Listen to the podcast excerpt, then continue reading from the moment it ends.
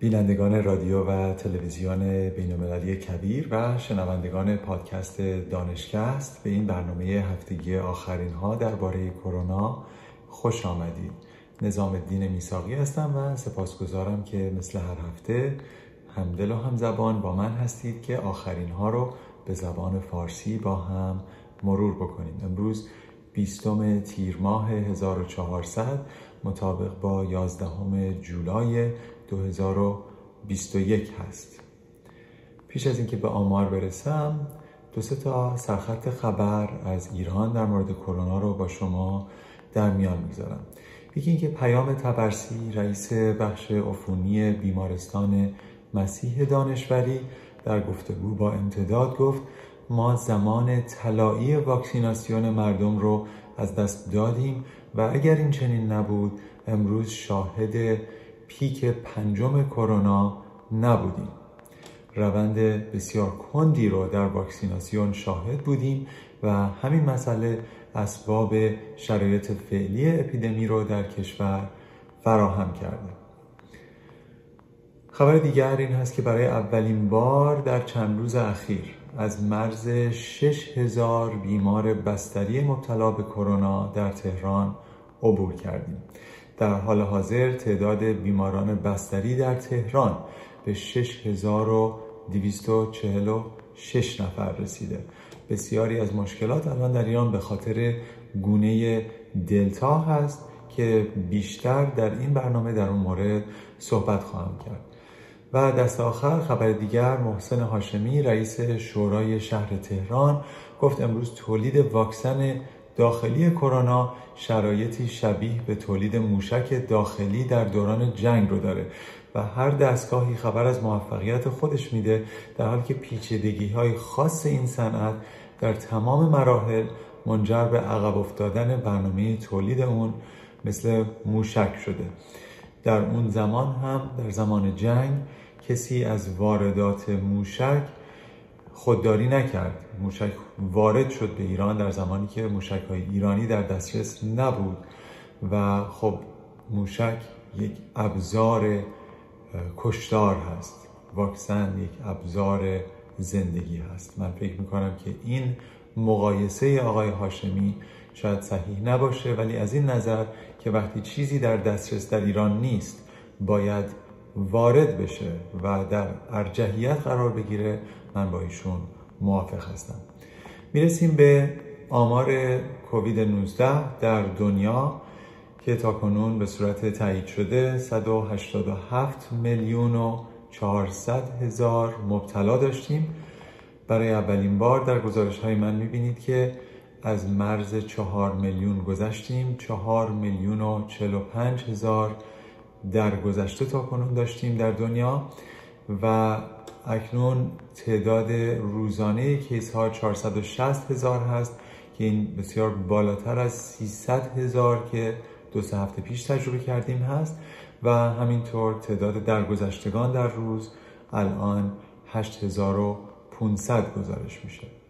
در آمریکا تعداد مبتلایان تایید شده 34 میلیون و 720 هزار هست شمار درگذشتگان در آمریکا 623 هزار نفر گزارش میشه.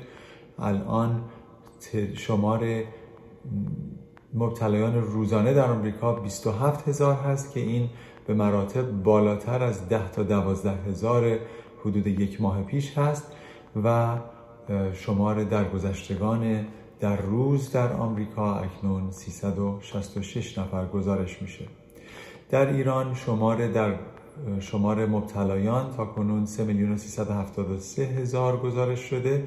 شمار درگذشتگان 86 هزار تن هست و شمار مبتلایان روزانه اکنون 23 هزار و شمار درگذشتگان روزانه در ایران 151 نفر هست. من در ایالت آریزونا در آمریکا هستم. ایالت آریزونا یکی از ایالتهایی هست که در اون درصد بالایی از بزرگسالان واکسینه نشدن بنابر باورهای متاسفانه غیر علمی که نسبت به واکسیناسیون دارن و در یک روز در آریزونا در دو روز پیش ما 921 کیس جدید داشتیم. بیش از 95 درصد از این 921 نفر کسانی بودند که واکسینه نشده بودند. این توضیحی در مورد اریزونا دادم منحصر به آریزونا نیست. ایالت های خاصی که در اون درصد واکسیناسیون پایین هست بیشترین گزارش افزایش کیس های جدید کرونا رو به خودشون اختصاص دادن. اونهایی که پایین هست درصدشون حدودا سه برابر ایالت های دیگه که درصد واکسیناسیون بالا دارن کیس های جدید کووید 19 دارن. و این تفاوتی که می‌بینید در واقع حاکی از دو آمریکای مختلف هست بر اساس باورها و بر اساس پایبندی به مبانی علمی. خب در مورد گونه دلتا که گونه ای هست که اولین بار در هندوستان کشف شد و الان در جای جای دنیا ویروس یعنی گونه غالب شده پیش از این صحبت کرده بودم. کمی بیشتر می‌خواستم امروز در موردش صحبت بکنم. اولین مسئله این هست که الان بیش از نیمی از کیس های جدید کووید 19 در آمریکا گونه دلتا هستند پس همین هفته گذشته داده هایی داریم که 51 و 7 درصد بود. جای شگفتی نیست که این گونه غالب ترین شده به این دلیل که این گونه بسیار واگیردارتر هست. بار ویروسیش در کسی که مبتلا میشه بالاتر هست و در ثانیه ها می‌تونه از یک نفر به دیگری انتقال پیدا بکنه. به جای دقایقی که در مورد اون ویروس اوریجینال کووید 19 در موردش صحبت کرده بودیم و همینطور این ویروس جوانترها رو می‌تونه بیمارتر بکنه نسبت به اون ویروس اولیه کووید 19 که در موردش صحبت کرده بودیم. و این ویروس که الان بالاترین هست متاسفانه حتی برای کسانی که خود کووید 19 رو پیش از این گرفته بودن و بهبود پیدا کرده بودن و به دلیل اینکه به خاطر ایمنی طبیعی تصمیم گرفتن دیگه واکسن نزنن اتفاقا اونها در معرض دوباره بیمار شدن توسط گونه دلتا هستند اما کسانی که واکسینه شدن احتمال بیمار شدنشون کمتر هست. کارایی این واکسن ها مخصوصا واکسن های mRNA نسبت به گونه دلتا بالای 60 درصد گزارش میشه در حالی که نسبت به اوریجینال ویروس کرونا بالای 90 درصد بوده. اما از نظر پیشگیری از بستری شدن و مرگ هنوز واکسن های در دسترس بسیار کارآمد هستند نسبت به این گونه جدید گونه دلتا.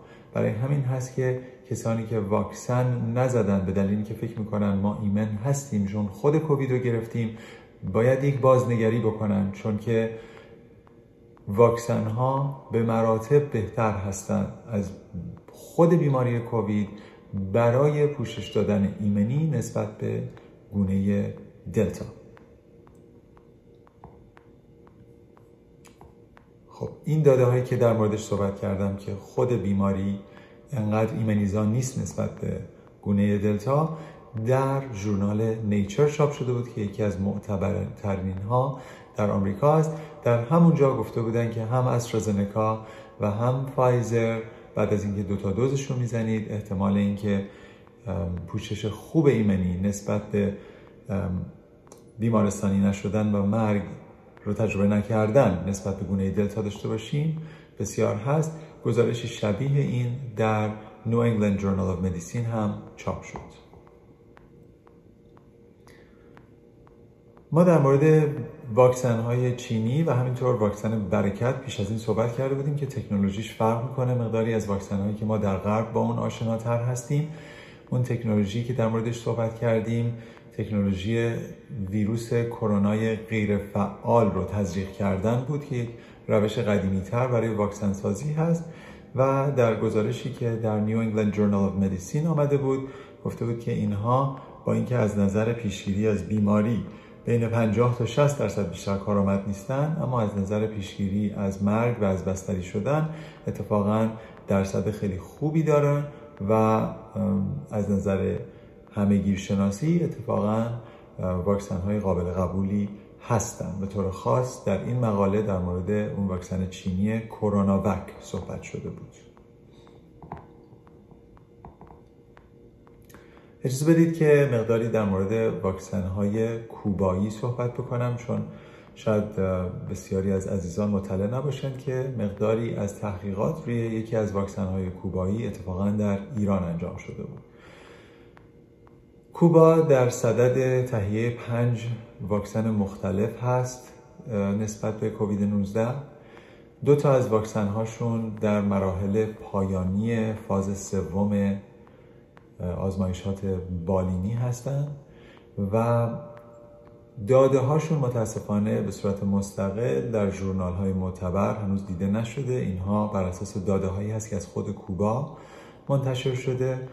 یکی از واکسن ها اسمش سوبرانا و دیگری اسمش عبدالله هست و این واکسن ها هر دوتاشون بالای 90 درصد کارایی دارن از نظر پیشگیری از بیماری و روش تولیدشون این هست که قسمت بزرگی از اون برجستگی پروتئین یا سپایک پروتئین که روی خود کووید 19 روی خود ویروس کرونا وجود داره اون رو به صورت ادجوبنت می‌زنن به عنوان واکسن و بدن نسبت به اون پروتئین که خودش ایمنیزا هست می‌تونه پادتن درست بکنه و بعد اگر با خود ویروس مواجه بشه ایمنی خواهد داشت. پس این ویروس غیر فعال نیست. این حتی متریال ژنتیکی ویروس نیست. واکسنی هست از خود پروتئین که از یکی از برجستگی های کلیدی روی سطح ویروس کرونا هست. کوبا از نظر واکسینولوژی یا واکسن شناسی و واکسن سازی اتفاقا تاریخ درخشانی داره. با اینکه تحت تحریم بسیار بوده از سال 1959 به این ور بیش از 60 سال از نظر بهداشت و درمان بیش از 80 درصد واکسن های خودش رو در این سالها خودش تولید کرده و کارایی واکسن های خوبی داشته. بر صورت این هم خبر خوبی هست که جزو واکسن هایی که کارایی بالا دارن قرار خواهد گرفت. اما برمیگردم به ایالت هایی که در اون درصد کمتری از بزرگسالان واکسینه شدن. مثلا ایالت تگزاس که الان می‌دونیم اینجا تابستان هست و برنامه ها و کمپ های تابستانی اردوهای تابستانی برای کودکان و نوجوانان در دست اجرا هست. یکی از این اردوها که توسط یک کلیسا در تگزاس مدیریت شده بود 400 نفر در اون حضور داشتن در جایی به نام Clear Creek Community Church و این کمپ رو به صورت زود هنگام مجبور شدن که ببندن چون از 400 نفر 125 نفر مبتلا شدن به کووید 19 وقتی که میایید و نگاه می‌کنید خب بسیاری از کودکان به خاطر که سنشون هنوز نرسیده نمی‌تونستن واکسینه بشن ولی بسیاری از بزرگسالانی هم که اونجا متصدی این کودکان بودن متاسفانه واکسینه نشده بودن. هر چقدر تعداد واکسینه شدگان کمتر باشه این احتمال این اوتبریک ها و این شیوع بیماری بیشتر و بیشتر هست.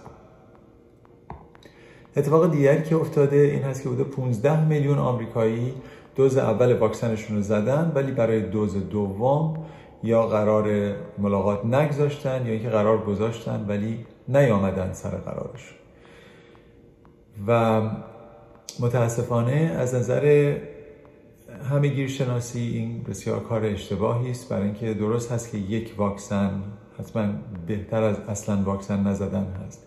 اما از نظر کارایی یک واکسن زدن از نظر فایزر یا مدرنا بیشتر از 50 یا 60 درصد برای ما کمک نخواهد بود. چیزی توی مایه های واکسن های چینی و ویروس های غیر فعال خواهد بود.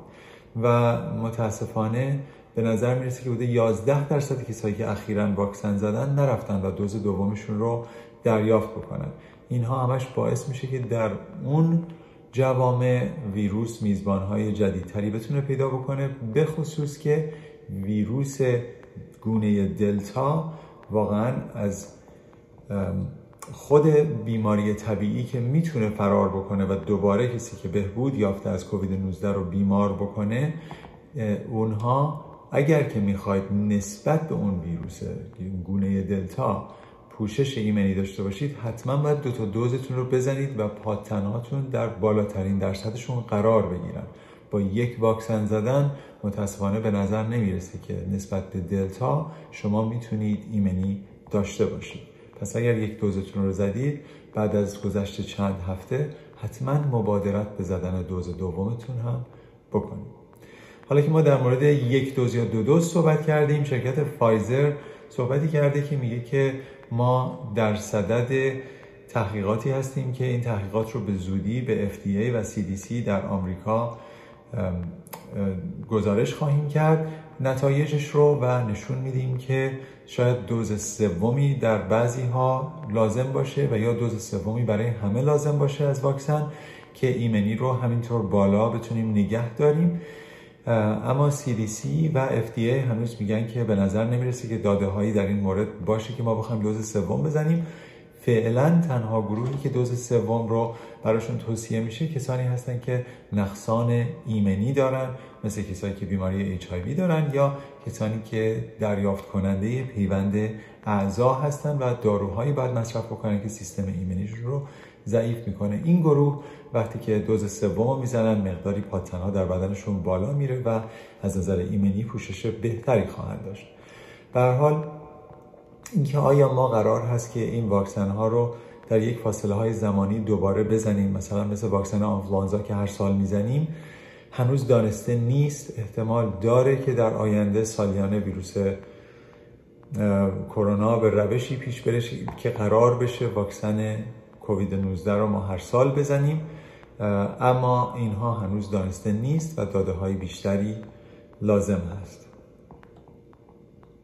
صحبتی که باعث شد که فایزر در این مورد شروع بکنه گفتگو این هست که سه ماه بعد از اینکه واکسن می‌زنید پاتنها آرام آرام سیر نزولی خواهند داشت. اما CDC و FDA میگن که ما فقط به پاتن نمی‌تونیم نگاه بکنیم. ایمنی در واقع بازوهای مختلفی داره و ایمنی سلولی هم مهمه و همینطور وجود لمفوسیت هایی که در بدن ما حافظه تولید پاتن دارن هم بسیار مهم هست که اینها وقتی به چالش کشیده میشن دوباره پاتن ها رو درصدشون رو خیلی خوب بالا می‌برن.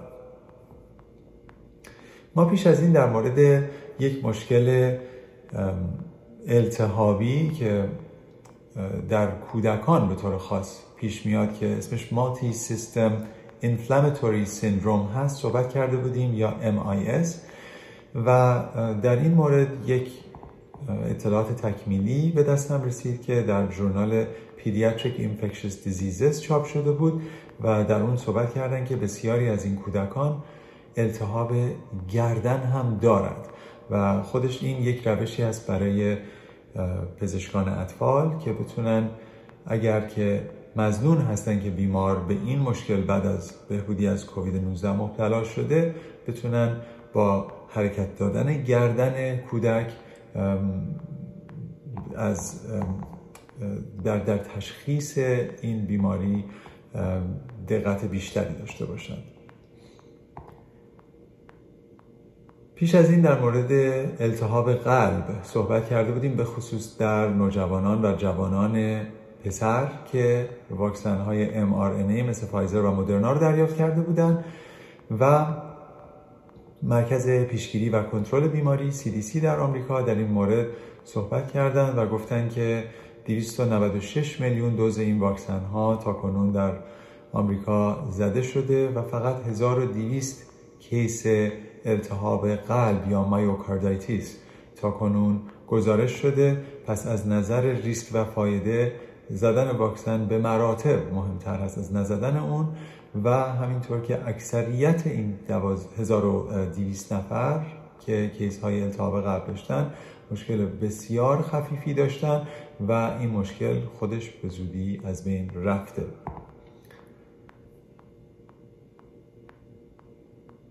همینطور پیش از این یک گمان زنی بود که کسانی که بیماری بیماری کووید 19 رو به صورت خفیف یا بدون علائم تجربه می‌کنن ممکن هست که ایمنی خیلی مانا یا قوی در بدنشون به وجود نیامده باشه و اینها در معرض دوباره بیمار شدن ممکن هست که باشن. اما در ژورنال JCI Insight توضیح دادن مخصوصا جوانترها که به صورت خیلی خفیف تجربه می‌کنن اتفاقا پادتنهای دراز مدت در بدنشون تولید میشه و اینها ایمنی خوبی دارن.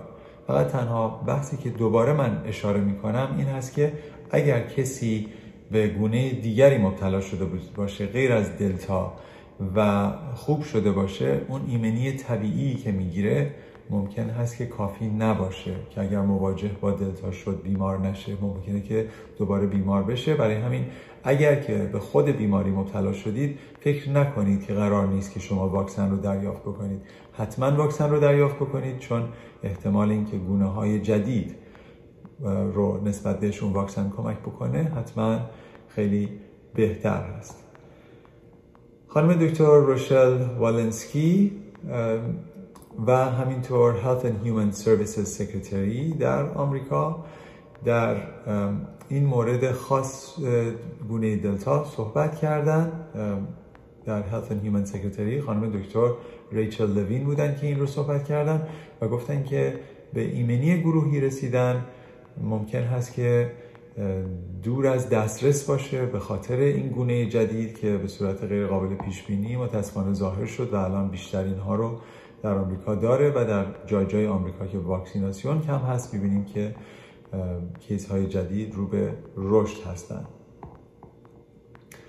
حالا که به زودی قراره که مدرسه ها باز بشن اینکه آیا دوباره قراره که یک سال تحصیلی به صورت یادگیری از راه دور انجام بشه خیلی زیاد بستگی داره به اینکه شما در کجا در آمریکا زندگی می‌کنید. در اونجا درصد واکسینه ها چقدر هست و چقدر این گونه ها در جوامع شما در حال انتشار هستن یا نیستن. در بسیاری از ایالت ها ممکنه به راحتی مدارس باز بشن و مشکل کووید 19 خیلی نباشه به خصوص برای کودکان بالای 12 سال که واکسینه شدن چون فایزر مورد تایید قرار گرفته برای اون گروه. اما در جای جای دیگر ممکن هست که چون درصد بزرگسالانی که واکسینه شدن بسیار کم هست و ویروس حضور داره در اون جوامع ممکن هست که بازگشت به مدارس هنوز مشکل باشه و مجبور بشن از راه دور این آموزش رو انجام بدن. اما خارج از اون سیستم هایی هست که portable air cleaner بهشون میگن. اینا سیستم هایی هست که هوا رو فیلتر می‌کنه و اینها داده های خوبی دارن. در ژورنال MMWR در مورد سیستم هایی که فیلتر HEPA دارن که High Efficiency Particulate Air Filtration هست اینها نشون دادن که بیش از 90 درصد ذرات ویروسی رو می‌تونن از هوا فیلتر بکنن و از بین ببرن و به این دلیل هست که ما پیش از اون صحبت کرده بودیم که در فضای بیرون چون تهویه خیلی بهتر هست احتمال انتشار ویروس کمتر هست ولی خب چون کلاس های درس در فضای درون هست یکی از روش هایی که فضای درون رو مقداری شبیه تر به فضای بیرون بکنیم استفاده از این سیستم های فیلتریشن هست که فیلتر هپا دارند. ما پیش از این صحبت کرده بودیم که بیمارانی که مشکل نارسایی کلیه دارن و تحت دیالیز هستن سیستم ایمنیشون هم مقداری ضعیفتر هست و حتی بعد از دریافت دو دوز از واکسن ممکن است که پادتنهای خیلی زیادی در بدنشون نباشه.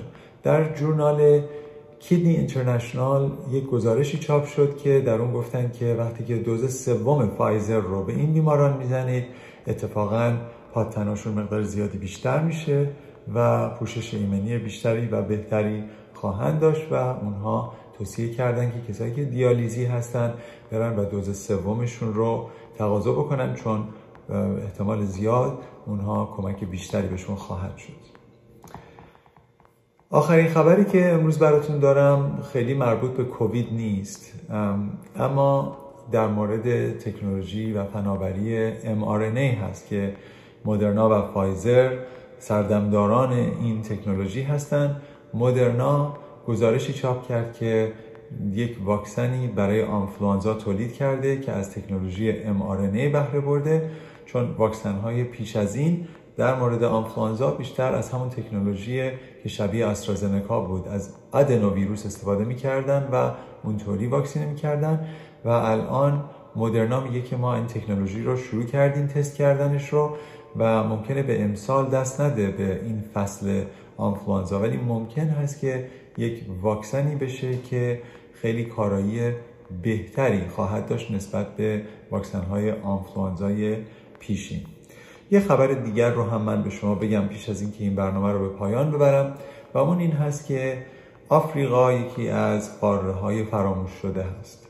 در آفریقا درصد واکسینه شدگان بسیار پایین هست. حتی در کشورهای به نسبت توسعه یافته. مثلا در آفریقای جنوبی بین 5 تا 6 درصد جمعیت تا کنون واکسینه شدن و در اونجا اگر نمودارهاش رو نگاه بکنید الان به خصوص با گونه دلتا مشکلات بسیار بد هست. بیمارستان ها پر از بیماران کوویدی هستند و متاسفانه واکسن نزدن مزید بر شده که اونجا کنترل این پاندمی بسیار مشکل باشه.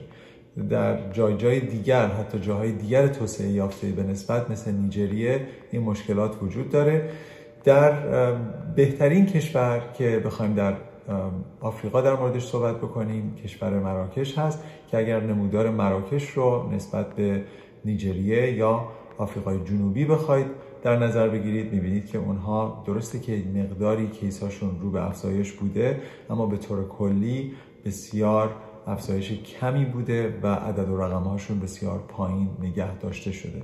همه اینها نشون میده که واکسن زدن یکی از مهمترین و مؤثرترین روش ها برای مقابله با این پاندمی هست. هر کسی که دو دل هست و تردید داره نسبت به واکسن زدن طول عمر این پاندمی رو افزایش میده و من ازشون استدعا می‌کنم که بازنگری بکنن به روشی که به این پاندمی و به این واکسیناسیون فکر می‌کنن. سپاسگزارم که این هفته هم مثل هر هفته با من بودید. کامنتاتون رو می‌خونم. اگر که پیشنهادی دارید حتما برای من بفرستید. برنامه رو از طریق کبیر تیوی اگر نگاه می‌کنید خواهش می‌کنم تشریف ببرید به کبیر تیوی. در یوتیوب و یا به خود کام که وبسایت کبیر تیوی هست و اونجا آبونه بشید و که برنامه های جدید رو بتونید ببینید. و از طریق صوتی اگر می‌بینید یا میشنوید اون تحت دانشکست این یک پادکستی هست که ما پارسال بنیان گذاشتیم که بتونید از طریق صوتی هم ما رو دنبال بکنید که در Spotify و Apple Podcast ما در دسترس شما هستیم. دست آخر اگر که دوستان فارسی زبانی دارید که به انگلیسی مسلط نیستن و دوست دارن که در جریان امور پاندمی قرار بگیرن خواهش می‌کنم که برنامه ما رو با اونها به اشتراک بگذارید. به امید بهترین ها و تندرستی و سلامتی برای تک تک شما تا هفته آینده که با هم خواهیم بود شما رو به خدا میسپارم. خوش باشید.